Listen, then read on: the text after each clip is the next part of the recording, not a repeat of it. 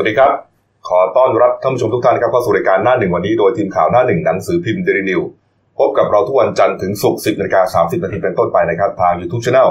Daily New Life ขีด GH ตามที่ขึ้นหน้าจอนะครับเข้ามาแล้วกด Subscribe ติดตามกันหน่อยครับ วันนี้วันพุธกลางสัปดาห์ครับพุธที่ 7 สิงหาคม 2562 พบกับผมอัจฉริยะโทนุสิทธิ์ผู้ดำเนินรายการ คุณวราวุฒิคุณสมบัติพี่เอนะครับหัวหน้าข่าวหน้าหนึ่งและคุณเก่งภัยรัตน์มิ่งขวัญ ผู้ช่วยหัวหน้าข่าวหน้าหนึ่งสายการเมืองนะครับ วันนี้การเมืองนะฮะเริ่มกลับมาอ่ามีประเด็นพูดถึงอีกครั้งหนึ่งนะครับ หลังจากที่ถูกเรื่องระเบิดกบไปนะฮะหลายวันนะครับ วันนี้ท่านนายกนะฮะพลเอกประยุทธ์จันทร์โอชานะครับ เดินทางอ่าพร้อมด้วยคณะรัฐมนตรีจำนวนหนึ่งนะครับอืมลงไปที่ภาคใต้นะฮะลงไปที่จังหวัดยะลาใช่ไหมคุณเก่งครับใช่ครับอืมนี่ครับนี่ฮะก็อ่าท่านนายกนะครับ ตั้งแต่7จ็ดโมงเช้าครับอ่าพร้อมด้วย พลเอกอนุพงศ์เผ่าจินดารัฐมนตรีมหาดไทยครับ คุณเฉลิมชัยศรีอ่อนรัฐมนตรีเกษตรและสหกรณ์ครับ คุณนัทพลทีพสุวรรณรัฐมนตรีศึกษาธิการครับพลเอกชัยชาญช้างมงคลรัฐมนตรีช่วยกลาโหมครับคุณทรงศักดิ์ทองศรีรัฐมนตรีช่วยมหาดไทยนะฮะพลเอกอภิรัตคงสมพงศ์ผู้บัญชาการฐานบกนะฮะแล้วก็อีกหลายท่านเลยครับ ไปที่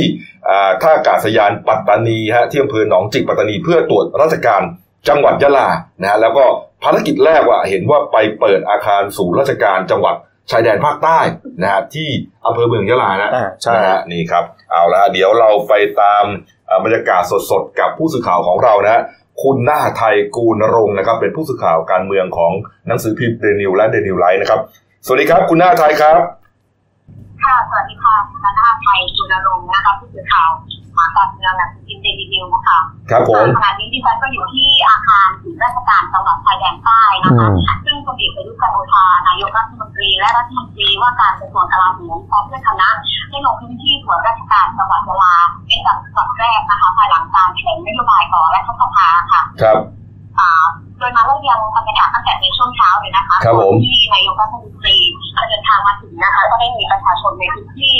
พร้อมด้วยผู้นำศาสนาและหัวหน้าส่วนราชการได้เดินทางมาร่วมต้อนรับนะคะทำกาอืรมครับการเข้มรักษาความปลอดภัยเรียกได้ว่าขั้นสูงสุดนะคะ โดยคนที่จะเข้า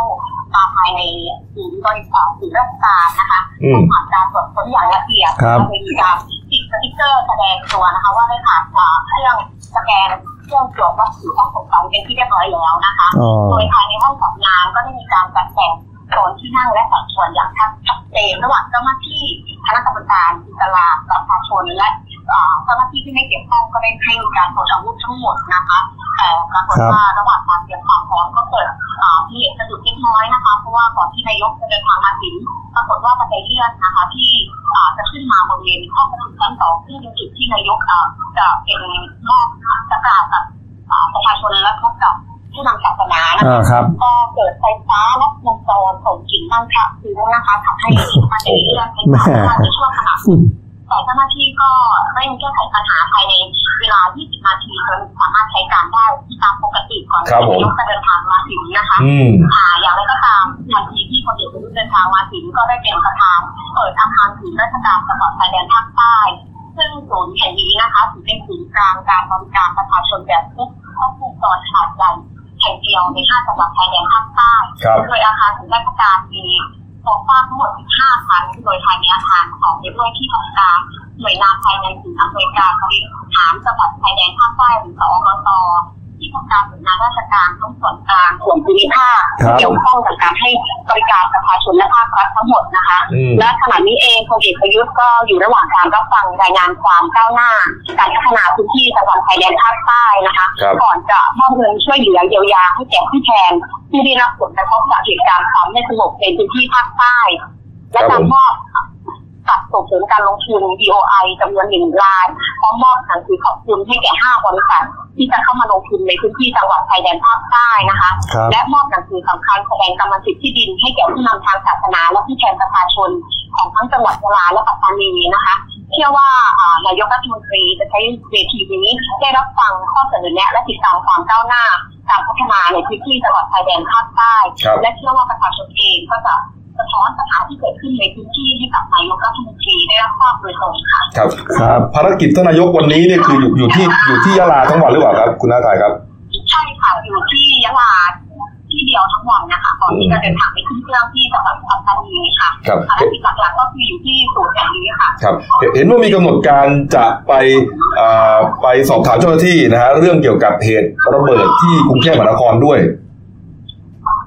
อะไรนะคะอ่าเห็นเห็นอ่า เห็นว่ามีกำหนดการที่ท่านนายกเนี่ยฮะจะไปจะไปติดตามนะฮะความคืบหน้าของการดำเนินคดีเรื่องระเบิดที่กรุงเทพมหานครด้วยค่ะค่ะคาดว่าก็จะเป็นหลังหลังการเปิดงานเนี่ยค่ะ เพราะว่าในวันนี้เองก็มีทั้งที่บัญชาการตำรวจแห่งชาติและที่บัญชาการทหารบกรวมทั้งเจ้าหน้าที่ระดับสูงเลยนะคะ ก็มาที่นี่ทั้งหมดโดยคาดว่านายกจะมีการติดตามสถานการณ์จากส่วนที่เกี่ยวข้องเนี่ยค่ะ อืมนะครับเอาละครับเอาละครับขอบคุณนะครับ คุณน้าไทยครับขอบคุณขอบคุณครัขอบบคุณครับ สวัสดีครับนะฮะก็ภารกิจทั่วไปก็เป็นเรื่องเกี่ยวกับอ่า การเปิดนะฮะการเปิดอาคารอย่างที่ว่าเนี่ยอันนี้เป็นโรงแรมเก่านะอืมนะฮะเป็นโรงแรมชางงีใช่ไหมฮะถ้าผมจำไม่ผิดนะฮะแล้วก็มาดัดแปลงปรับปรุงนะครับ เป็นอ๋อเป็นศูนย์อำนวยการจะถามอยู่พอดีทำไมลิฟต์มันเก่าอ๋อมันเป็นโรงแรมเก่านี่นี่เป็นโรงแรมเก่านะฮะตอนนั้นก็อ่ามีอีกหลายภารกิจแต่ว่าภารกิจที่สำคัญก็คือว่าเห็นว่านายกเนี่ยอย่างที่ผมบอกนะว่าเขาจะไปตามเรื่องเกี่ยวกับอ่าคดีระเบิดปวดกรุงนะฮะเพราะว่าอืมอ่าผู้ต้องหาหลายคนเนี่ยถูกถูกจับนะฮะแล้วก็ถูกอ่าควบคุมตัวไว้ที่ที่ที่ใต้ นะครับนะฮะคือคือน่าจะเป็นจังหวะพอดีแหละ เพราะว่าจริง ๆกำหนดการลงพื้นที่ยะลาเนี่ยครับ มีมาก่อนที่จะเกิดเหตุระเบิดอ๋อมีมาก่อนแล้วใช่จะมาเปิดศูนย์นี่ใช่ไหมใช่แล้วก็การลงพื้นที่ครั้งนี้ก็เป็นที่น่าสังเกตว่าปกติท่านนายกจะใช้รถตู้ครับ แต่แต่ครั้งนี้เนี่ยใช้ Toyota Fortuner ทำไมฮะไม่แน่ใจเหมือนกันแต่ทะเบียน5กไก่จอจาน2204เพื่อความปลอดภัยสูงสุดน่าจะนะอืมอืมนะอาจจะเป็นรถ กันกระสุนหรือเปล่านะ ใช่น่านะการกระสุนน่าน่าจะการกระสุนน่าจะครบเครื่องแล้วครับ อืมนี่ฮะนี่ครับ แล้วก็เห็นว่าทางอ่าพลตำรวจเอกจากทิพย์ชัยจินดานะผมตรอาจจะแถลงเรื่องระเบิดด้วย แต่ว่าเดี๋ยวเรื่องระเบิดเนี่ยเดี๋ยวเราจะไปเล่าอีกอีกอีกช่วงหนึ่งกันแล้วกันนะครับครับ มาเรื่องการเมืองฮะต่อเนื่องครับของเมื่อวานนี้ฮะท่านนายกนะฮะอ่าเป็นประธาน การประชุมครมเมื่อวานมีประชุมครมนะฮะอืมนะครับวันอังคารเนี่ยนะครับ แล้วก็อ่ามีช่วงหนึ่งครับท่านนายกมารับแขกนะก็มีหลายหน่วยงานนะเข้ามาอ่าเรียกว่าเข้ามา present นะฮะเข้ามา present กิจกรรมต่างๆนะมีหน่วยงานหนึ่งครับน่าสนใจครับนี่ฮะเป็นคณะแพทยศาสตร์นะครับ จุฬาลงกรณ์มหาวิทยาลัยนะฮะก็นำคณะบริหารเข้ามาอามอบนะครับ มอบเข็มรับเงินบริจาคเข็มวันอานันตมหิดลครับนะฮะอืม ขณะที่คุณอนุทินชาญวิรกูลครับรองนายกรัฐมนตรีและรัฐมนตรีสาธารณสุขครับนำคณะนะฮะเข้าพบเพื่อรณรงค์ฉีดวัคซีนป้องกันโรคไข้หวัดใหญ่ แก่บุคลากรที่มีกลุ่มเสี่ยงนี่ฮะอืมก็มีคณะมนตรีบางคนเนี่ย ฉีดวัคซีนป้องกันไข้หวัดใหญ่ด้วยนะฮะแต่ว่านายกได้ฉีดเข็มอะไรฮะอ่าเข็มอ่าพยาบาลเจอหน้านายกก็ก็จิ้มเลยเข็มโรคโรคป้องกันปอดอักเสบขอขอดูรูปแรกอีกทีนะรูปรูปแรกที่มาเนี่ยใครบอกว่านายกนายกบอกผมไม่ได้เป็นคนตลก นะแต่ทุกคนขำหมดเลยฮะดูฮะทุกคนยิ้มหมดเลยฮะต้องต้องดูดูสีหน้าท่านท่านนายกนี่ก็เหมือนแบบ เออจะแบบจะแกเป็นคนอารมณ์ดีหวันหวันๆหรือเปล่าอืมนะฮะจิ้มนะจึ๊กท่านนายกก็บอกว่าก็ก็มีปล่อยปล่อยมุกด้วยนะ ตอนอืมตอนโดนโดนโดนจิ้มเนี่ยครับก็ก็ถามพยาบาลว่า มีวัคซีนป้องกันโรคการการเมืองหรือเปล่าตอนนี้เออเบื่อเบื่อเบื่อเบื่อขั้นหนักเลยล่ะตอนนี้การเมืองพูดจบในกลุ่มคนที่ยืนอยู่หมอพยาบาลต่างๆกับเขาเป็นคลืนเนี่ยฮะก็เป็นสีสันนะครับอ่านนายกเมื่อวานก็ฉีดวัคซีนอ่าป้องกันปอดอักเสบใช่ไหมใช่ใช่ครับนี่ฮะเออไม่ไม่ได้ฉีดโรคไข้หวัดใหญ่นะไม่ใช่ปอดอักเสบนะครับปอดอักเสบนะครับนี่ฮะในส่วนประเด็นการเมืองร้อนๆที่ยังตามอยู่เนี่ยนะครับ ก็ ประเด็นที่ฝ่ายค้านนะครับก็เตรียมจะเอ่ออภิปรายแล้วก็ตั้งกระทู้ถามกรณีการกล่าวคำถวายสัตย์ปฏิญาณตนนะฮะเขารับตำแหน่งหน้าที่ที่ไม่ครบเนี่ยนะฮะท่านนายกบอกนะฮะเก่งฮะคือคือคือจริง ๆ ต้องอธิบายอย่างนี้ก่อนว่าฝ่ายค้านจริง ๆเขาตั้งเป้าว่า จะยื่นกระทู้ถามวันที่ 7 สิงหานี่แหละ ซึ่งเป็นวันที่ท่านนายกลงพื้นที่ภาคใต้ใช่ครับวันนี้แหละใช่ก็คือมสรุปนายกก็ยืนยันเลยประเด็นแรกเลยคือ คือคงไปตอบไม่ได้ เพราะว่า ต้องลงไปปฏิบัติราชการพื้นที่ภาคใต้นะครับ แล้วก็อืมแต่ว่าท่านท่านก็ยืนยืนยันนะว่าทำครบถ้วน แต่ว่าตอนนี้กำลังพยายามแก้ปัญหาอยู่ก็คือก็งงเหมือนกันทำครบถ้วนแต่พยายามแก้ปัญหาอยู่เออเขาบอกว่าเออนักข่าวก็ถามต่อว่าเออแล้วหาทางอะไรล่ะนายกบอกกำลังหาทางอยู่กำลังหาทางแก้ไขปัญหาอยู่อืมนักข่าวก็ถามอีกไอ้ทางนั้นเป็นทางอะไรล่ะอืมนายกตอบว่าไงฮะก็กำลังหาทางไม่รู้จักคำว่าหาทางนี่ยังไงอะเออ นี่ย้อนนายกอีกคือเรื่องนี้ผมจะทำของผมเองเออนี่นะฮะนี่ฮะ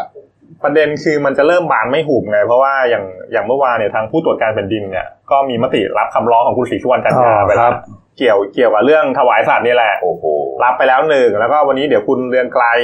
ลีกิจวัฒนะอดีตสมาชิกไทยรักษาชาติเนี่ยก็จะไปอัยการสูงสุดอีกอ๋อไปยื่นเรื่องคถบวายสัตว์อีกให้ส่งสารรัฐธรรมนูญเออคือมันมันมาเริ่มเข้าระบบเข้ากระบวนการไปแล้วไง ถ้าเกิดว่าท่านท่านนายกจะหาทางเนี่ย ประเด็นนั่นคือว่าต้องแก้ให้เร็วอืมถ้าไม่เร็ว มันมันมันก็เหมือนอย่างที่เคยบอกอะมันเหมือนกับระเบิดเวลาถอดสลักไม่ทันนี่มันก็ระเบิดบึ้มเละกันนึกไม่ออกเหมือนกันทั้นะงครมว่านะว่าจะแก้ไขกันยังไงนะอย่างกรณีที่ฝ่ายค้านจะยื่นกระทู้ถามวันนี้เนยนะครับครับคุณสุทินคลังแสงนะครับอืมอ่าสสเพื่อไทยเขาก็บอกว่าถ้างั้นอ่านายกไม่อยู่ใช่ไหมอืมอ่าเรื่องนี้เรางับไปก่อนก็ได้ อาจจะไปเป็นสัปดาห์หน้าอ่าวันนี้วันนี้ก็อาจจะเอาแค่เรื่องระเบิดเนี่ยเอาอืมเอาเอาเป็นกระทู้ถามสดไประเบิดอ๋อที่เรียครักบนครเนี่ยนะนี่ครับก็เดี๋ยวเดี๋ยวรอรอดูเพราะว่าวันนี้ท่านนายกไม่อยู่เดี๋ยววันพรุ่งนี้อีก ไม่ว่างอีกไปไปมอบนโยบายที่เมืองทอง เรื่องเรื่องนโยบายรัฐบาลให้กับข้าราชการระดับสูง ถ้าเกิดไปยื่นอาทิตย์หน้าเดี๋ยวอาทิตย์หน้านายกก็ไม่ว่างอีก ก็ต้องรอดูว่าว่าจะว่างเมื่อไหร่เอ๊ะยังไงเนี่ยเออนะฮะอืมแต่ว่าแหมนายกเนี่ยก็ทำเอาแฟนคลับนี่บ่นเสียใจเสียดายกันเป็นแถวนะเออยังไงเนี่ยมันมีลุ้นทุกดอกอะเออนะครับกรณีของที่เอ่อคุณเทวันลิปตาพันลบนะครับรัฐมนตรีประจำสำนักนายกรัฐมนตรีนะมีแนวคิดจะเอ่อ ฟื้นนะฮะรายการนายกพบประชาชนนะฮะอันอันนี้โล่งอกแล้วอะไรฮะโล่งอกไปแล้วครับโลกอกอะไรอะไม่รู้เขาบอกแฟนคลับเสียใจมากเลยแฟนคลับบอกว่าเสียใจมากเลย เนื่องจากว่าเอ่อนายกเนี่ยบอกว่าไม่จัดแล้วกันนะไม่จัดแล้ว แต่ถ้าจะมีเนี่ยก็ขอจัดเป็นครั้งเป็นคราวไป พูดก็เหนื่อย พอละแต่ว่าเอ่อคนเขาบอกว่าคนฟังก็มีนะไม่ใช่ไม่มีทัทีเดียว แต่ว่าแหมมันก็เอาละ ไม่จัดก็แล้วกันก็จบก็ไปก็ก็ก็ไม่ไม่เชิงนะคือว่าเมื่อวานจริงๆเนี่ยท่านท่านนายกบอกว่าไอ้รูปแบบเหมือน 5 ปีที่ผ่านมาที่บังคับออกทุกช่องเนี่ยครับจะไม่จัดแต่ว่าอืมต่อไปเนี้ยอาจจะมาเป็นชั่วคราวหรือว่าอืมครั้งคราวก็ครับก็ไม่รู้ครั้งคราวแค่ไหนหรือว่า 5 วันครั้งหรือว่า 7วันครั้งหรือเปล่าถ้ามันครั้งที่ทีทีวันทีปกตินะปกติก็มาทีละครั้งเลยเหรอไอ้ไอ้นายกพวกประชาชนน่ะเอ่อนายกคนก่อนๆอะก็ท่านท่านนายกบอกเดี๋ยวมาเป็นครั้งข่าวเขาก็ท่านไม่ใจพอไม่ดีจำนเลวยนเนี่ยครั้ผงมอะเมื่อไหร่อะแต่แต่ถ้าถ้าท่านจัดช่องเฉพาะ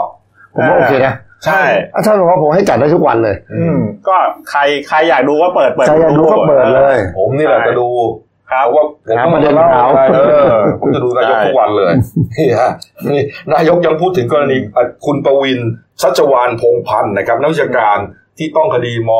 หนึ่งหนึ่งสองแล้วก็หนีไปอยู่ที่ญี่ปุ่นเห็นว่าถูกทำร้ายร่างกายเนี่ยนายกก็ปฏิเสธบอกว่าแหมไปลือกันว่ารัฐบาลส่งคนข้ามประเทศไปทำร้ายเขามันจะเป็นไปได้ยังไงอืมใช่ไหมฮะ แหมมันมันน้ำหนักมันไม่พอเออนะคือว่าด้วยด้วยความที่ตัวของอาจารย์ประวินก็ไม่ได้เคลื่อนไหวถึงขนาดที่แบบจะสั่นคลอนใช่แบบใช่ความมั่นคงของรัฐบาลเนี่ยก็ปล่อยให้เขาอยู่อยู่นู่นไป โพสต์โพสต์งับอืมงับไปเรื่อยนะประมาณนั้นอะโพสเฟซบุ๊กไปเรื่อยเปื่อยนี่ฮะนี่ครับนะครับอะก็วันนี้ครับที่รัฐสภาเกียรติกายนะครับ ก็ถือว่าเป็นวันแรกนะฮะในการประชุมสสนะอืมจริงๆสวเขาประชุมกันไปแล้วนะฮะอืมก็ถือว่าเป็นวันแรกที่สสเนี่ยไปใช้ อาคารรัฐสภาเกียรติกายแห่งใหม่นะแต่ว่าไปใช้ห้องประชุมของสวก่อน ชื่อว่าห้องประชุมจันทราเนี่ยนะครับ ก็เอ่อนายแพทย์สุกิจอัฏฐโถปกรณ์นะครับที่ปรึกษาประธานสภาผู้แทนราษฎรพร้อมด้วย คุณสมบูรณ์อุทัยเวียนกุลนะครับเลขานุการประธานสภาเนี่ยนะครับ ก็แถลงข่าวนะฮะถึงการใช้ห้องประชุมนะบอกว่าได้จัดเตรียมความพร้อมนะฮะโดยเสริมเก้าอี้ ไว้ 185 ที่นั่งครับให้พอกับจำนวนสสนะเป็นเก้าอี้เสริมอืมนะเพราะว่าห้องนี้เนี่ยเขาใช้ประชุมสว แล้วสวมันน้อยกว่าสสครับอืมนี่ฮะแล้วก็จะมีการเพิ่มไมโครโฟนให้อีก 4 ตัวนะขณะที่เครื่องเสียบบัตรลงคะแนนมี 315 ช่อง ก็จะต้องจัดการลงคะแนนให้ให้ดีขึ้นนะฮะได้ให้ดีก็คือว่าเอ่อเมื่อเมื่อมีการเสียบบัตรลงคะแนนเนี่ยก็จะต้องให้คนที่นั่งอยู่เนี่ย เสียบก่อนอืมแล้วก็อี้เสริมค่อยมาเสียบต่อภายหลังอืมอย่าไป อย่าไปเสียบบัตรแทนกันก็แล้วกันคุณชวนเขาบอกไว้โอ้โหแบบไอ้ฟังเรื่องนี้ก็หนักใจนะ คือระดับ สมาชิกสภาผู้แทนราราษฎรนี่จะต้องมาเตือนถึงเรื่องการเสียบบัตรแทนกันเลยเหรอโอ้โหถ้าเป็นพนักงานบริษัทเป็นไงครับโดนไล่ออกดิไล่ออกอย่างเดียวนะถือว่าโกง จริงๆไอ้ไอ้โอ้โหเรื่องเรื่องนี้แบบพูดแบบไม่รู้จะพูดพูดยังไงอะเนี่ยถ้าเกิดมันมีการเสียบบัตรแทนกันซึ่งซึ่งจริงๆมันมันเป็นเรื่องจริยธรรมพื้นฐานนะครับ เกี่ยวกับเรื่องการเสียบบัตรใช่ครับมเออเนี่ยฮะนี่ครับอะมาอีกประเด็นหนึ่งนะครับ ประเด็นที่เอ่อ่า เมื่อวานนี้ครับคุณวรวิทย์สุขบุญนะครับเลขาธิการคณะกรรมการป้องกันและปราบปรามการทุจริตแห่งชาติ หรือว่าปปชนะฮะแถลงนะครับอืมสองเรื่องด้วยกันนะฮะสำคัญสำคัญนะเรื่องหนึ่งก็คือว่าปปชมีมติเอกฉันท์9เสียงครับ ชี้มูลความผิด คุณวิรัตรัตนเศรษฐ์ครับประธานวิปรัฐบาลนะคุณทัศนียารัตนเศรษฐ์สสนครราชสีมา พักพลังประชารัฐนะแล้วก็พร้อมด้วยคุณทัศนาพรเกษเมเมธีการุณนะครับ อันนี้เป็นสสนครราชสีมาและเป็นน้องสาวของคุณทัศนียานะฮะก็กรณีทุจริตการจัดสรรงบประมาณเพื่อก่อสร้างสนามฟุตซอลนะในพื้นที่สำนักงานเขตพื้นที่การศึกษาในโคราชนั่นเองนี่ฮะโอ้โหเป็นเรื่องเลยฮะเรื่องนี้ฮะ โอ้โหนี่ครอบครัวคุณวิรัตนี่โดนโดนโดนหมดเลยนะหมดเลยอะคุณวิรัตใช่ไหมแล้วก็ภรรยาแล้วก็อืมน้องเมียอีกครับคนหนึ่งแล้วก็พร้อมพวกยี่สี่คน คืออมคือจริง ๆ ประเด็นเรื่องสนามฟุตซอลเนี่ย มันมีข่าวมาก่อนหน้านี้แล้วแหละว่าปปชชี้มูล แต่ว่าเมื่อวานเนี่ยก็คือปปชเนี่ยเพิ่งแถลงอืมอย่างเป็นทางการครับ ใช่ก็คือคุณคุณวิรัตเนี่ย ก็อ่า โดนกล่าวหานะครับว่าทุจริตในการจัดสรรงบประมาณอืมคือการก่อสร้างสนามฟุตซอลเนี่ยมันเป็นเรื่องตั้งแต่ปี 55 นะครับอืมตอนนั้นคุณวิรัตเนี่ยอยู่อยู่พรรคเพื่อไทยอืมอ๋อก็เกี่ยวกับเรื่องการแปลยติงบประมาณต่างๆ แล้วก็ครับขณะที่คุณคุณวิรัตเนี่ยก็เมื่อวานก็ตั้งโต๊ะแถลงสู้เลยนะอ่าเดี๋ยวเดี๋ยวจะฟ้องกับปปชอ่า157 เพราะว่าใช้หลักฐานเลื่อนลอยอืมอันนี้ก็อธิบายไปในทำนองนั้นอืมอืมหลักฐานที่ปปชเอาไปเอาไปพิจารณาเนี่ยอืมเรื่องลอยนะไม่มีการ เซ็นรับอะไรต่างอ๋อๆครับที่รัฐเนี่ยเขาก็ยืนยันอย่างนั้นเนี่ยนะครับก็ว่าไป อีกเรื่องหนึ่งที่ปปชแถลงครับ คุณวรวิทย์บอกว่าอ่าปปชมีมติเอกฉันท์แปดเสียง หายไปคนหนึ่งเนื่องจากว่าอ่าไม่ได้เข้าร่วมร่วมพิจารณานะครับอืมก็คือแปดเสียงนะชี้มูลความผิดคุณสุเทพเทือกสุบรรณเมื่อครั้งดำรงตำแหน่งรองนายกรัฐมนตรีพร้อมด้วยพลตำรวจเอกปฏิบตันประเสริฐเจเลตำรวจแห่งชาตินะแล้วก็พวก รวมสิบลายนะฮะกรณีทุจริตโครงการก่อสร้างอาคารที่พักที่ทำการสถานีตำรวจ หรือว่าโรงพักโรงพักนั่นแหละครับสามร้อยเก้าสิบหกแห่งทั่วประเทศครับคดีนี้สร้างความเสียหายไป1,728ล้านบาท อันนี้คือคือคดีโรงพักอะนะคครัรับบแล้วก็อีกส่วนหนึ่งเนี่ยปปชเนี่ยชี้มูลความผิดคุณสุเทพเนี่ยพร้อมพวกเนี่ย คดีก่อสร้างแฟลตตำรวจ 163หลัง อันนี้ความเสียหายไป3,994ล้านบาท แล้วก็จากการสืบสวนเนี่ยมันพบว่ามีดาบตำรวจคนหนึ่งโดนแต่งตั้งให้เป็นผู้ผู้ดูแลงานก่อสร้างนี่แหละ ไปไปรับเงิน มันมีเงินไหลเข้าไหลออกอะครับอีก91ล้านบาทถ้ามีส่วนพบก็มีความผิดหลายมาตรานะหนึ่งห้าเจ็ดตามเอ่อปอายานะครับ แล้วก็เกี่ยวกับเอ่อ พรบว่าด้วยความผิดเกี่ยวกับการเสนอราคาต่อหน่วยงานเอ่อหน่วยงานของรัฐพศอืม2552นี่ฮะหลายเรื่องด้วยกันทั้งวินัยและอาญาก็สรุปทั้งสามสามคดีเนี่ยเดี๋ยวเดี๋ยวมันจะเดินไปอย่างนี้นะครับ ก็คือว่าเดี๋ยวปปชเขาจะส่งสำนวนให้อัยการสูงสุด แล้วเดี๋ยวอัยการสูงสุดเนี่ยก็จะจะส่งไปให้ศาลฎีกานักการเมืองครับพิจารณานี่ฮะอืมก็เขาเรียกว่าน้ำลดต่อผุดนะ แล้วก่อนหน้านี้แล้วมีคุณถาลิศที่ผิดในหมิ่นคุณสุเทพเรื่องโรงพักจะทำไงดีครับอ้าว มันก็ต้องย้อนไปนะมันก็ต้องรอคำพิพากษาอืมอันนี้ต้องรอยังไม่ก่อนใช่ใช่ไหมพิพากษานะอ่าแค่รับเฉยๆใช่ใช่ไหมครับอ๋อปปชเขาเขาเขาเขาชี้รับมูลแล้วก็ชี้มูลความผิดก็ต้องไปชี้มูลฟ้องความผิดนะ นะครับอ่าอีกเรื่องหนึ่งครับเมื่อวานนี้ครับคณะรัฐมนตรีมีมติเห็นชอบตามที่กระทรวงมหาดไทยนะ เสนอบัญชีอืมแต่งตั้งโยกย้ายข้าราชการบริหารระดับสูง 31รายด้วยกันนะฮะอืมก็มีหลายรายชื่อที่น่าสนใจนะครับนี่ฮะอาทิเช่นนี่ครับคุณสมคิดจันทบลึกนะครับผู้ว่าการจังหวัดสมุทรสาคร เป็นรองปลัดกระทรวงครับอ๋อคุณธนาคมจงจิระรองปลัดกระทรวง เป็นอธิบดีกรมการปกครองโอ้โหนี่ กลับมาบิ๊กเบิ้มเลยนะอืมนี่ฮะอีกคนหนึงครับคุณสุทธิพงศ์จุนเจริญครับอธิอธิบดีกรมส่งเสริมการปกครองท้องถิ่น ไปเป็นอธิบดีกรมพัฒนาชุมชนครับ ก็มีมีท่านผู้ว่านรงศักดิ์โอสถธนากรคนนี้ก็เป็นอดีตผู้ว่าเชียงรายสมัยกิโลผู้ว่าหมูป่าผู้ว่าหมูแล้วป่าก็ตอนหลังท่านโดนย้ายมาเป็นผู้ว่าพะเยาก็คืคอรับสรุปเมื่อวานเนี่ยโดนย้ายอีก ไปเป็นผู้ว่าราชการจังหวัดลำปาง อืมนี่ครับนี่ฮะก็อ่า หลายคนเนี่ยก็มีแบ็กกราวด์น่าสนใจนะครับ อย่างคุณสุทธิพงศ์นะครับที่เป็นอธิบดีส่งเสริมการอ่ากรมส่งเสริมการปกครองท้องถิ่นครับถูกย้ายไปนั่งเป็นอธิบดีกรมพัฒนาชุมชนเนี่ยเขาบอกว่าเป็นความต้องการของคุณสุทธิพงศ์เองที่อยากจะทำงานด้านชุมชนเข้มแข็งนี่ครับอ๋ออ่านี่ฮะส่วนผู้ว่านรงศักดิ์อืมพะเยาโยกมาอยู่ลำปางก็บอกว่า เป็นเพราะว่าผู้ว่านรงศักดิ์เนี่ยเป็นคนตรงไปตรงมาเกินไปเฮ้ย อืมอะไรวะเนี่ยผมก็งงนะเนี่ยแต่เมื่อวานก็มีถกเถียงกันในหน้าหนึ่งนะเออว่าเหมือนกับวันนั้นเราใช้สับบนตำรวจย้ายไปดีดีกว่าเดิมหรือแย่กว่าเดิมอืมเพราะว่าน่าจะอยู่ในระนาบเดียวกันมะพะเยาลำปางก็ก็ใกล้ ๆ กันนะอืมแต่ก็ไม่ดูว่าไม่ได้ใหญ่เล็กไปกว่ากันนะอ่าเออแต่ว่าทางรายงานข่าวของการเมืองก็บอกว่า เป็นเพราะว่าผู้ว่านรงศักดิ์เป็นคนที่ตรงมาเอ่อตรงไปตรงมาเกินไปทำให้ทำงานกับฝ่ายการเมืองได้ยากอ๋อคุณตรงๆนี่ทำกับเมืองไม่ได้ ใช้แล้วไม่ทำหรือเปล่า ไม่รู้ดิ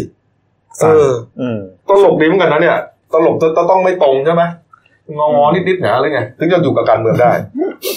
ผมก็งงเออเอานะครับ มีอีกเรื่องมีหลายเรื่องนะไม่มีแล้วนะการเมืองครบถ้วนก็นะมีมีในส่วนของข้าราชการในการเมืองครับก็ส่วนมากจะแต่งตั้งพวกโอ้นี่อ๋อข้าราชการการเมืองใช่พวกเครือญาติอ๋อนะครับนี่ก็ครับอ่าอย่างเช่นมีรายชื่อเมื่อวานคลมเขาแต่งตั้งคุณตติรัตน์รัตนเศรษฐ์นะครับ คนนี้ คนนี้เนี่ยเป็นเป็นเป็นลูกชายคุณวิรัตรัตนเศรษฐ์เลยอืมครับก็มาเป็นอ่าเลขานะครับอาของรัฐมนตรีนะครับกระทรวงนี่แหละกระทรวงหนึ่งหนึ่งนี่แหละนะครับแต่ก็กระทรวงคมนาคมละมั้งเขาอยู่กระทรวงเอคอมนาใช่คมใช่ใช่ใช่ไหมครับ ลูกชายของคุณวิรัตอีกอืมคุณอธิคมไงอืม คนนี้ก็เป็นรัฐมนตรีช่วยคมนาคมใช่ไหมตอนนี้ก็อืมฟิตอืมน่าดูเลย วันที่เข้ารับตำแหน่งวันแรกโอ้โหญาติพี่น้องไปส่งกันเต็มกระทรวงเลยพ่อแม่เป็นเลยอะเนี่ยแล้วออแล้วแล้วแล้วก็มีแต่งตั้งคุณอ่าอนุรุตนาคาสายน้องชายของคุณอนุชานาคาสายอืมแกนนำกลุ่มสามมิตร แต่ว่าครับชื่อที่น่าสนใจก็คือคุณธนกรวังบุญคงคงชนะครับคนนี้ท่านรองโฆษกพลังประชารัฐตอนแรกเนี่ย โดนวางตัวจะเป็นรองโฆษกรัฐบาล เหรอไปไปมาๆนี่ไปเป็นเลขารัฐมนตรีคลังของท่านอุตตมะสาวนายนเออก็อภิทักษ์การเมืองนิดเดียวครับเมื่อเช้าเนี่ยเก้าโมงครับที่ศาลอาญารัชดาพิเศษกครับ คุณพรรณิการ์ วานิชนะฮะโฆษกอนาคตใหม่นะครับ ได้ยื่นฟ้องคุณปารีณาไกรคุปต์นะฮะสสราชบุรี พรรคพลังประชารัฐนะฮะในความผิดฐานหมิ่นประมาทด้วยการโฆษณานะครับ ตามประมวลกฎหมายอาญามาตรา3 2 6 3 2 8นะฮะกรณีคุณปารีณาไปโพสต์ข้อความในโซเชียลมีเดีย ในลักษณะที่เหมือนกับว่า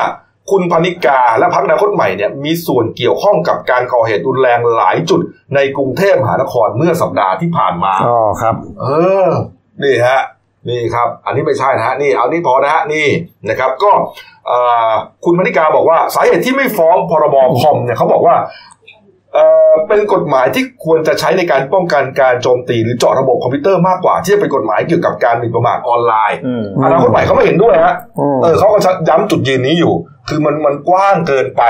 อ๋อใช่ใช่เออนะฮะนี่ฮะนี่ครับ ก็ฟ้องแล้วนะฮะเขาสลักมันฟ้องเออคนละทีสองทีแต่ว่าเดี๋ยวคุณปารินานี่จะว่ายังไงนะอืมพรุ่งนี้ครับ เตรียมรับชมรายการอ่า คุยเฉียบคมหกโมงเย็นนะฮะจะถามทุกเรื่องเลยคุณปรินานี่โอ้โหตอนนี้ร้อนแรงจริงอ๋อพี่พี่กบเชิญมาใช่รายการใช่ไหมใช่ครับตอบรับเรียบร้อย เรียบร้อยครับหกโมงเย็นนะฮะนะคโอรับเคจะตั้งตารอครับเอาเอามาดูการ์ตูนขาประจำบนขวดครับ เป็นเรื่องเรื่องอะไรเนี่ย อ๋อถวายสัตว์นะฮะความผิดคนอื่นเท่าภูเขา ความผิดเราเท่าเส้นผม อ่าอันนี้นะครับ จบเรื่องถวายสัตว์ไม่ครบ อย่าให้บานปลายเอาง่าย ๆ จบเลยจบเลยเออแต่ว่าดูดูดูท่าจะจะนะท่านนายกก็ต้องรีบแก้ปัญหาแหละดูท่าจะไม่จบง่ายๆหรอกมันจะอยู่ดีๆจะจบง่ายมันไม่ใช่ตอนยุคม .44 นะอืมนะเอออะไปปิดท้ายที่ข่าวนี้ครับด้วยความรวดเร็วนะฮะเอ่อข่าวเรื่องซิลิโคนนะครับสำนักงานคณะกรรมการอาหารและยานะครับเขาได้เรียกเก็บนะครับเต้านมเทียมซิลิโคนผิวครุขระเนื่องจากพบข้อมูลว่ามีผู้ป่วยมะเร็งต่อมน้ำเหลือง จำนวนหนึ่งครับ มีความสัมพันธ์กับการใช้อืมซิลิโคนอันนี้ แล้วทำให้เขาป่วยเป็นมะเร็งฮะแม้ว่าอาจจะมีอัตราส่วนน้อยก็ตาม แต่ว่ามันอาจจะเกี่ยวข้องกันนะพี่ฮะก็คือในายแพทย์โทเรศนะครับเอ่อเลขาคณะกรรมการอาหารและยาออยเนี่ยเขาบอกว่ามันพบข้อมูลว่า ผู้ป่วยเป็นมะเร็งต่อมน้ำเหลืองเนี่ยซึ่งมีความสัมพันธ์กับซิลิโคนผิวชนิดขรุขระอืม800คนจากทั่วโลก ซึ่งในจำนวนนี้มีคนไทยรวมอยู่ด้วยสองคนเออหรือด้วยหนึ่งคนครับ ก็มีความรู้สึกว่าถึงมันจะเป็นจำนวนน้อย ก็เลยจัดว่าอยู่ในกลุ่มเสี่ยงก็อยากจะเรียกซิลิโคนแบบขรุขระเนี่ยคืนอ๋อก็มีทั่วโลกเนี่ยมีคนป่วยโรคนี้ 800 คน 800 คน แล้วก็มีคนไทยปนอยู่หนึ่งคน ครับ ก็คือของเราเนี่ยนำเข้ามาในปี 54 นะครับอืมก็ประมาณ 29,000 ชิ้น ครับผ่าผ่าเสริมอึมไปแล้วเนี่ยครับ14,000 ชิ้นอืมก็คือของคนไทยเราเราจะฮิตแบบไม่เรียบมะแบบไม่เรียบมากกว่า เพราะมีความเชื่อว่าแบบไม่เรียบเนี่ย จะทำให้เกิดพังผืดน้อยอ๋อก็คือช่วงช่วงนั้นเทคนิคการแพทย์ยังยังไม่เท่าไหร่สมัยปี54เนี่ย ถ้าเลือกแบบไม่เรียบเนี่ยจะมีพังผืดเกิดขึ้นน้อยกว่า ดูแลง่ายกว่าอืมครับ ก็คือว่าแสดงว่าไอเนี่ยมันอาจจะมีผิวเรียบด้วย ใช่แบบผิวเรียบกับคูขะใช่ครับอ๋ออันนี้เขาเรียกเก็บเฉพาะคูขะคูคูขาใช่ครับอ๋อก็ก็ซึ่งซึ่งตอนนั้นแต่แต่ปัจจุบันเนี่ยเทคโนโลยีทางการแพทย์การผ่าตัดเนี่ยมันพัฒนาขึ้นแล้วครับไม่ว่าจะเรียบหรือไม่เรียบก็ เกิดพังผืดได้น้อยเหมือนกันนะครับอืมก็ก็เพื่อป้องกันกลุ่มเสี่ยงนะครับ ก็เลยขอเรียกคืนก่อนดีกว่า อืมนะฮะนี่ฮะนี่ครับ ก็เอ่อซิลิโคนอันนี้เนี่ยนะครับเขาบอกว่าแม้ว่าอ่าสาเหตุจะยังไม่แน่ชัดนะครับ ว่าว่าจะเป็นหรือเปล่าเนี่ย แต่ว่าก็พบมากในชาวออสเตรเลียที่อ่าใช้อันนี้อยู่เนี่ยนะฮะแล้วก็เกิดมะเร็งต่อมน้ำเหลืองเนี่ยฮะอย่างไรก็ตามเขาบอกว่าที่ผ่านมาคนไทยนิยมผ่าตัดเสริมเต้านมด้วยซิลิโคนผิวขรุขระเพ ราะโอกาสทำให้เกิดพังผืดน้อยนะฮะแต่ก็อย่างที่พี่เอบอกครับ ปัจจุบันนี้เทคนิคใช่ครับเทคโนมัโลนยีพัฒมันนาก้าวไปเยไกลอะแล้แล้ววเนี่ยนะก็ก็เอ่ออาจจะไม่เกี่ยวแล้วล่ะนะฮะผิวขรุขระผิวเรียบอ่าแต่เขาก็เตือนบอกว่า ถึงแม้จะไม่ไม่ป่วยไม่อะไรนะว่าเขาให้ดูแลตัวเองตลอดแล้วก็มามาตรวจสอบอืมเป็นประจำทุกปีนะคมารับถึงคนที่เสริมไปแล้วใช่ไหมใช่ครับเสริมไปแล้วอ๋อวิธีง่ายๆเขาบอกไงจับดูใช่ครับเพราะจะมีเทคนิคอยู่ ใช่ไหมตัวเองทำใช่ไหมตัวเองจับใช่ไหมตัวเองขับของตัวเองใช่ไหมไม่ได้ให้ไปใช่ต้องต้องทำของตัวเองสิบางทีก็ไม่รู้บางทีเขาให้คุณหมอจับเพราะหมอไปตรวจให้คุณหมอเขาก็จะตรวจนะคือทำด้วยตัวเองในเบื้องต้นแล้วก็ถ้ารู้สึกว่าผิดปกติจะต้องไปหาหมอจากเบสิกที่หมอสั่งไว้ต้องไม่ให้หมอคำอีกทีอืมเนี่ยครับก็เป็นการตรวจเบื้องต้นนะครับนี่ฮะผมก็เพิ่งรู้นะเนี่ยว่าซิลิโคนมันมีแบบผิวเรียบผิวขรุขระด้วยอืมปกติมันจะมีกับอย่างอื่นมากกว่านะครับ เก่งทำไมมันตึ้งๆอย่างนี้อ้าวตอบไม่ค่อยได้เอาละพักคู่เดียวครับ กลับมาช่วงหน้านะครับ โอ้โหเนี่ยฮะรัฐมนตรีคมนาคมฟิตปังครับคมนาคมอยู่ในเต็ดนะฮะนี่ไม่รู้จะเป็นเรื่องทีมฟุตบอลใหม่หรือเปล่านะฮะแล้วก็อ่าเรื่องอุตุนิยมวิทยานะครับ เตือนว่าจะมีพายุนะครับสองอ่าแปดถึงสิบสองสิงหาคมใช่ครับฝนจะตกหนัก แล้วก็มีบุฟเฟ่ต์น้ำกระท่อมนะฮะอืมกินไม่อั้นหัวละโอ้ห้าโหสิบบาทครับพักคู่เดียวแล้วกลับมาคุยกันต่อครับ จากหน้าหนังสือพิมพ์ สู่หน้าจอมอนิเตอร์ พบกับรายการข่าวรูปแบบใหม่ หน้าหนึ่งวันนี้ โดยทีมข่าวหน้าหนึ่ง หนังสือพิมพ์เดลิวิวออกอากาศสดทาง YouTube d e l i n e w l i v e ขีดทีเทุกวันจันทร์ถึงศุกร์10นาฬิกา30นาทีเป็นต้นไป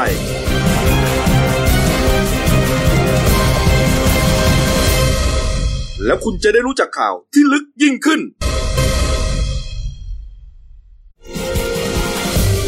จากหน้าหนังสือพิมพ์ สู่หน้าจอมอนิเตอร์ พบกับรายการข่าวรูปแบบใหม่ หน้าหนึ่งวันนี้ โดยทีมข่าวหน้าหนึ่ง หนังสือพิมพ์เดลิวิวออกอากาศสดทาง YouTube d e l i n e w l i v e ขีดทีเทุกวันจันทร์ถึงศุกร์10นาฬิกา30นาทีเป็นต้นไป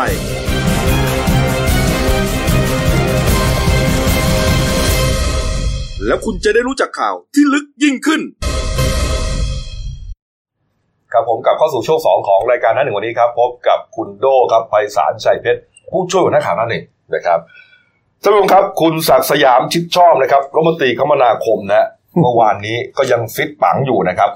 แถลงข่าวครับบอกว่ามีความตั้งใจที่จะแก้ปัญหาการจราจรในกรุงเทพและเมืองใหญ่ในภูมิภาคนะฮะโดยออกนโยบายเร่งด่วนภายในหนึ่งเดือนด้วยกันหนึ่งเดือนนะฮะเน้นทีมเวิร์กในการรวมพลัง เป็นคมนาคมยูในเต็ดโอ้โหนี่ฮะ นี่ครับดูแข็งนี่ดูฮะแข็งแข็งขันดีครับ เออนี่ฮะมาตรการเอ่อหลายเรื่องเนี่ยเราเคยเล่าไปแล้วนะไม่ว่าจะเป็นเรื่องเกี่ยวกับขอเพิ่มอัตราความเร็ว รถทุกประเภทบนถนน 4 ช่องจราจรครับจากที่ 90 กิโลเมตรต่อชั่วโมง ให้เพิ่มเป็น 120 ไปเลยนะฮะก็จะได้อ่าตัดปัญหาเรื่องขับเร็วแล้วก็ไปถูกกล้องของตำรวจทางหลวงดักจับอะไรต่างๆเนี่ยนะนะครับ แล้วก็เรื่องของการอ่า ปรับเวลาการเดินรถของรถบรรทุก 10 ล้อนะที่จะเข้ามาในพื้นที่กรุงเทพและปริมณฑลเนี่ยจากเดิมเนี่ยเข้าได้ทั้งกลางวันและกลางคืน แต่ว่าเป็นช่วงเวลาที่ไม่เร่งด่วนไม่เอากลางวันเดี๋ยวนี้เร่งด่วนหมดใช่กลางวันครรับถติดตลอดให้เข้ามาดึกอย่างเดียวครับนะตั้งแต่อ่าช่วงเที่ยงคืนถึงตีสี่เท่านั้นถึงจะเข้ากรุงเทพได้นะครับแล้วก็ที่น่าสนใจอีกอย่างหนึ่งก็คือว่าอ่าเรื่องอาให้อ่ารถผ่านด่านเนี่ยนะฮะด่านเก็บเงินทางด่วนพิเศษ แล้วก็ทางหลวงพิเศษระหว่างเมืองก็คือมอเตอร์เวย์เนี่ยนะทั้งทางด่วนและมอเตอร์เวย์เนะครับให้ผ่านไปอย่างรวดเร็ว จะทำยังไงดีครับ ก็เลยไปหาลือกัน ก็เอ่อตกผลึกกันมาว่า จะอาจจะเลิกใช้ไอ้ไม้กระดกกั้นอะเนี่ยไอ้ไม้กระดกกั้นก่อนที่รถจะเข้าด่านอะอ๋อครับ เพราะว่ามันทำให้รถติดสะสมหน้าด่านเห็นไหมฮะอันนี้พอติดหน้าด่าน มันก็ติดไปเรื่อยๆติดไปเรื่อยๆติดไปเรื่อยๆอะยาวสุดท้ายทางด่วนมันก็ไม่ด่วนจริงใช่ไหมฮะ จริงๆเนี่ยอ่าถึงแม้ว่าคือทุกวันเนี้ยเราเข้าเราเราไปทางด่วนเนี่ยมันจะมีสองวิธีในการจ่ายเงินใช่ไหมใช่ใช่ครับจ่ายเงินสดกับ Easy ไอ้เงินสดเนี่ยไม่ต้องพูดถึงช้าอยู่แล้วติดอยู่แล้วนะครับกว่าจะทอนเงินกว่าจะควักใช่กว่าจะอะไรนะฮะ Easy Pass เนี่ย แม้ว่าจะเร็ว แต่ก็ถอยบ่อยเพราะไม่รู้อันนั้ไม่นใช่ใช่จะมีคนที่ไม่รู้ไม่รู้นึกว่าจ่ายได้นึกว่าผ่านได้ไงก็ไม่รู้ไงไม่แต่อีกอันหนึ่งก็คือ Easy Pass มี แต่พอผ่านเข้าไปแล้วปุ๊บใช้ไม่ได้ถอยอะเอาใหม่ครับถอยถอยห้าเมตรผ่านเข้าไปไม่ได้ครับถอยไม่อะไปไปไปไปเสียตังค์นะอ๋อผมแล้วเป็นประจำแล้วแล้วมันก็คือพอไปถึงมันยังไงก็ต้องชะลอใช่ไปด้วยความรู้สึกนะเรากลัวถ้าเร็วไปเลยเนี่ยมันจะชนไม้กระดกอีกใช่ไหมไม่ทันมันก็มันก็ช้าอีกเนี่ยเขาก็จะอาจจะมีการศึกษานะครับ ว่าเอ๊ะจะทำยังไงนะ ให้ให้ไอ้ไม้กระดกเนี่ยมันมันไม่จำเป็นต้องใช้นี่นะครับ ก็อ่านี่ฮะ นอกจากนี้ครับในเรื่องของรถไฟฟ้านะฮะรถไฟฟ้าเนี่ยครับเขาเตรียมที่จะศึกษาแนวทางปรับลดค่าโดยสารรถไฟฟ้าและลงประมาณสักห้าบาทถึงสิบบาท ดีแล้วถ้าทำได้ถือว่าดีมากนี่รถไฟครับฟ้าเนี่ยนี่ฮะนี่ครับ อันนี้ก็น่าสนใจนะครับ นอกจากนี้ครับประเด็นเรื่องของถนนพระรามสองนะครับ ก็ที่เดบิวเรานะเสนอข่าวมาอย่างต่อเนื่องเนี่ยนะฮะก็อ่าได้สั่งการนะครับให้คณะกรรมการเนี่ยไปศึกษา หาแนวทางการปรับปรุงแก้ไขให้แล้วเสร็จ อาจจะต้องปรับรูปแบบวิธีการก่อสร้างใหม่หรือยังไงก็ต้องว่ากันนะฮะโดยอยากจะทำให้เสร็จก่อนสัญญาที่กำหนดไว้ช่วงสิงหาคมปี 63 ก็คือปีหน้า คือโครงการเนี้ยกำหนดเสร็จสิงหา 63 ครับ แต่ชาวบ้านก่อนที่จะเป็นข่าวเป็นข่าวเนี่ย ดูแล้วไม่มีไม่มีอนาคตอะไม่มีวี่แววเลยไม่มีชาวบ้านวี่แววเลยชาวบ้านเขาติดเขาเดือดร้อนเขาเขาเข้าใจว่าการก่อสร้างการทำอะไรเนี่ย เพื่อพัฒนาให้มันดีเขาขึ้นรู้เขาอยากได้ แต่ทีเนี้ย ปัญหาคือเขาผ่านไปทีไรเนี่ยกั้น แต่ไม่มีคนทำอะไร เออเนี่ยนั่นแหละเขาถึงได้เดือดร้อนเขาถึงได้มาร้องเราเราก็เลยโอเค พอดีเพราะพวกเราก็อยู่แถวนั้นเยอะก็เลยมองว่าเออโอ้มันก็จริงประชาชนเยอะไม่ใช่พวกเราจริอย่างเดียวมันก็จริงอะอย่างที่เขาพูดก็คือครับแบบก็คือตรวจสอบว่ามันจริงอย่างที่เขาพูดครับแล้วเราก็เอานักข่าวไปลงเออพอลงปุ๊บเออ มันก็จริงเนาะก็ใช่ก็เลยทำแล้วมันเป็นหลาย ๆ ช่วง แล้วก็ไปรู้ทำนะฮะท่านท่านรัฐมนตรีเนี่ยก็บอกว่าให้ไปศึกษามาภายในหนึ่งเดือนแล้วเอาส่งมา ครับ มาให้ดูเลยภายในสองสัปดาห์เลยนี่ครับเพื่อจะเอายังไงกันต่อ จะเปลี่ยนวิธีการก่อสร้างหรืออะไรยังไงก็ว่ากันนะแต่ว่าครับมันต้องทำให้เห็นผลนะฮะในส่วนของทางด่วนนะครับ ที่รัฐมนตรีมีนโยบายเรื่องเกี่ยวกับไอ้ไม้กระดกกั้นต่างๆเนี่ยคุณดำเกิงปันขำครับรองผู้ว่าการฝ่ายปฏิบัติการทะอ่าการทางพิเศษแห่งประเทศไทย ก็บอกว่าปัญหารถติดหน้าด่านสะสมจำนวนมากเนี่ยฮะโดยเฉพาะที่ด่านค่าอ่าเก็บค่าผ่านทางดาวคะนองถนนพระรามสองเนี่ย ก็ส่งผลกระทบให้รถแนวร่ามเนี่ยติดมากเช่นกันนะก็มีการส่งเสริมให้ผู้เปลี่ยนอ่าผู้ผู้ใช้ทางด่วนเปลี่ยนมาใช้อ่าระบบ Easy Pass อ่าครับนี่ฮะแต่ก็อาจจะยังแก้ไขไม่ได้ยังมากยังจูงใจไม่พอไม่พอผมถามว่าเนี่ยถ้าคุณเพิ่มอีซี่ไเพิ่มไปแสดง Easy ว่า Pass เนี่ยมันลด 5 บาทนะใช่อ่าครับแต่ว่าช่องเตอะเสียเงินมันจะต้องเยอะขึ้นเอ้ยอืมน้อยลง น้อยลงรถก็ยิ่งต่อคิวยาวขึ้น อืมอันนี้เขาจะลด Easy Pass ให้ห้าบาทอืมถ้าใครใช่ Easy Pass ก็จะประหยัดไปก็ดีห้าบาท ครับ ก็ก็น่าจะทำให้คนรู้อืมว่าเอ้ยซื้อติดรถไว้มั่งก็ดีนะอืมดีกว่าไปเข้าคิวจ่ายตังค์อะไรเงี้ยนี่ครับก็รายงานจากการทางเนี่ยก็บอกว่าอ่าก็เตรียมก็ส่งเสริมให้คนใช้บัตร Easy Pass ให้มากขึ้นนะครับ เพราะเชื่อว่าจะช่วยระบายการจราจรได้ดีนะฮะครับแล้วก็ขณะนี้ครับการทางก็ยังอยู่ระหว่างการศึกษาการยกเลิกระบบไม้กั้นหน้าด่าน นี่โดยส่งเสริมให้ใช้ smart card และไปเก็บเงินปลายทางเอออ๋อแบบทางด่วนแบบทางด่วนชลบุรีไงครับขึ้นแล้วก็ไปจ่ายทางไปจ่ายตอนลงอืมไม่ต้องเสียเวลาเออติดกันในคือไม่ติดตังลง แต่ว่าอ่าทางนี้มันโฟลไปแล้วไงอ๋อเออไปขวางทางไปขวางทางถูกต้องครับ ก็น่าสนใจใช่นะคครัรับบนี่ฮะอ้าว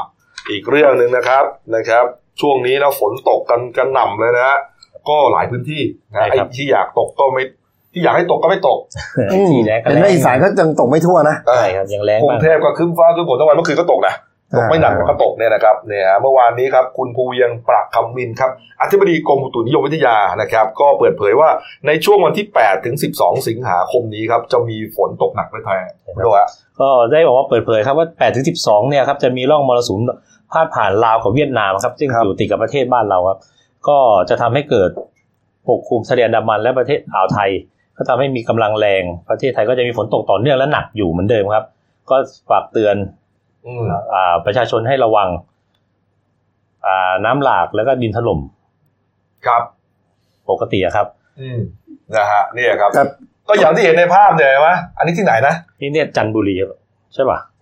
จันทบุรีนะครับเมื่อวานนี้ฝนตกหนักอืมตลอดทั้งคืนนะครับ แล้วก็น้ำท่วมตัวเมืองเลย น้ำท่วมตัวเมืองแล้วก็เนี่ยรู้สึกจะเป็นต้น สะเดางาอายุร้อยกว่าปี อยู่หลังที่อ่าสารวการอ่าสารวการโอ้ล้มลงใช่ครัมาบก็เลยต้องเรียกไปเคลียร์พื้นที่นี่ฮะแต่ว่าว่าวันทั้งวันครับน่าจะน้ำท่วมแต่วันนี้พอวันนี้น่าจะได้พักหนึ่งวันนะเพราะพรุ่งนี้ก็จะต้องฝนเริ่มมาอีกแปดอืม